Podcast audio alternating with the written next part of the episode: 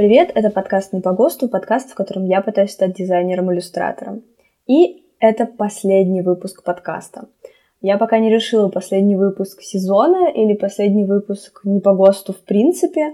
Этот выпуск без гостя. Сейчас я объясню, какие выводы я сделала за время создания подкаста и почему я решила временно или навсегда его закрыть. Изначально подкаст э, был нацелен на то, чтобы быть э, моей мотивацией на смену профессии.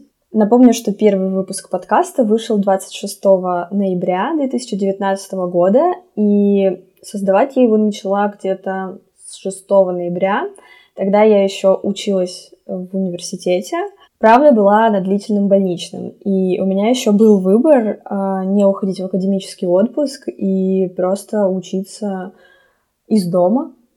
Собственно говоря, в этом семестре все мои одногруппники так делают, но тогда я не могла предсказать, что будет карантин, 12 ноября я взяла академический отпуск и рассказала об этом в подкасте. Я решила потратить этот отпуск э, пользой и попытаться поменять свою профессию. В начале подкаста я задалась вопросом, смогу ли я зарабатывать лету на своем творчестве и вернусь ли я вообще в МГТУ имени Баумана и продолжу ли я свое обучение в качестве инженера. Я сейчас могу с точностью сказать, что нет, я не вернусь в МГТУ имени Баумана, потому что во-первых, смена профессии все-таки началась. И даже несмотря на то, что у меня нет постоянного заработка с этого, а, все равно каждый месяц я делаю какие-то небольшие заказы, и это как минимум можно считать подработкой. И второе, как вы знаете, я сейчас обучаюсь в среде обучения. Это высшая школа онлайн, которая даст мне, если я смогу пройти еще два года обучения,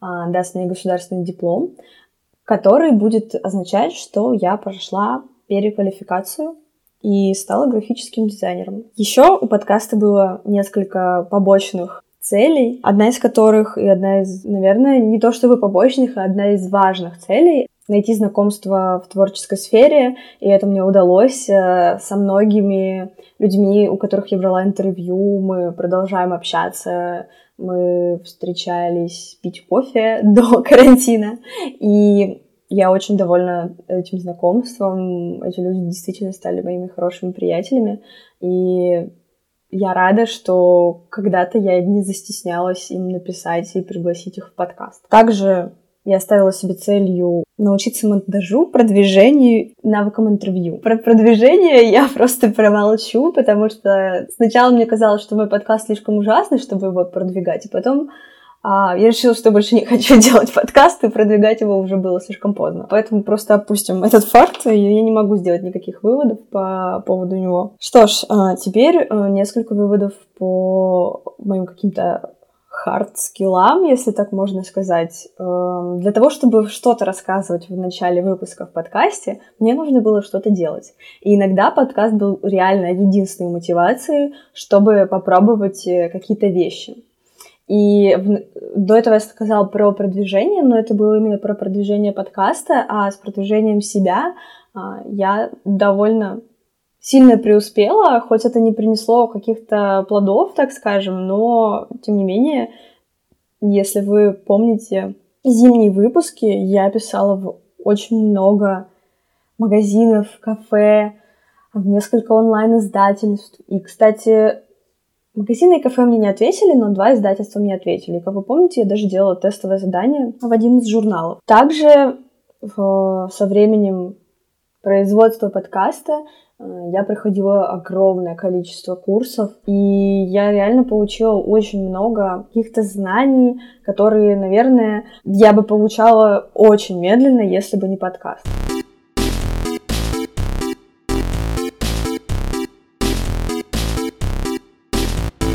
В феврале я искала активно работу, но именно подработку, потому что я уже понимала, что, кажется, у меня не получается зарабатывать только своими иллюстрациями. И если вы слушали эти, те выпуски, вы помните, что я нашла работу связанную со своей инженерной деятельностью, и меня, меня даже туда брали. Я испугалась и решила, что на, так, нужно срочно еще что-то попробовать сделать, еще что-то попробовать найти. Оказалось от той работы. И начала срочно рассылать во всякие агентство, студии на HeadHunter, свои сопроводительные письма и свой профиль на Behance с несколькими иллюстрациями. Одно из таких агентств, которое называется Make Love, оно согласилось взять меня на стажировку, и эта стажировка и поменяла вообще мой вектор э, развития в творчестве. И благодаря этой стажировке я решила, что я хочу быть графическим дизайнером, а иллюстрацию сделать своим больше хобби и, возможно, какой-то подработкой, но не основной своей деятельностью. Какие мои планы на ближайшее время? Найти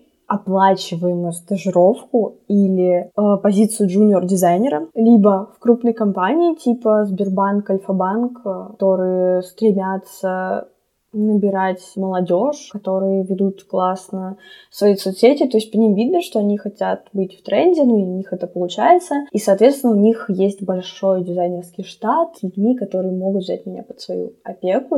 Либо второй вариант — агентство, дизайн-студия, там, где тоже есть большой штат дизайнеров, и которые могут себе позволить взять молодого сотрудника. Я понимаю, что в условиях пандемии коронавируса и всего плохого, что сейчас происходит в мире очень круто менять профессию, в скобочках нет, и искать свою работу. Э, но я могу вам сказать, что пока что вакансий довольно много. За последние две недели я сделала три тестовых задания. Два места мне еще не ответили, а одно сначала отказалась, потом согласилась. Какая-то странная ситуация. Э, вообще, мой совет, э, если я... Я думаю, что я уже могу давать советы после этого подкаста. Нужно просто не останавливаться. Если вы хотите стать иллюстратором, рисуйте как можно больше. Если вы не знаете, что рисовать, копируйте с Pinterest картинки. Не останавливайтесь в своем обучении. Зарабатывать с помощью своего творчества можно. Продвигаться нужно, и продвигаться нужно много. Говорю это, но у меня это не работает пока что. Я не знаю, можно говорить э, совет, если у тебя самой это не работает. И если уж вы дослушали до конца, то момент по поводу подкаста.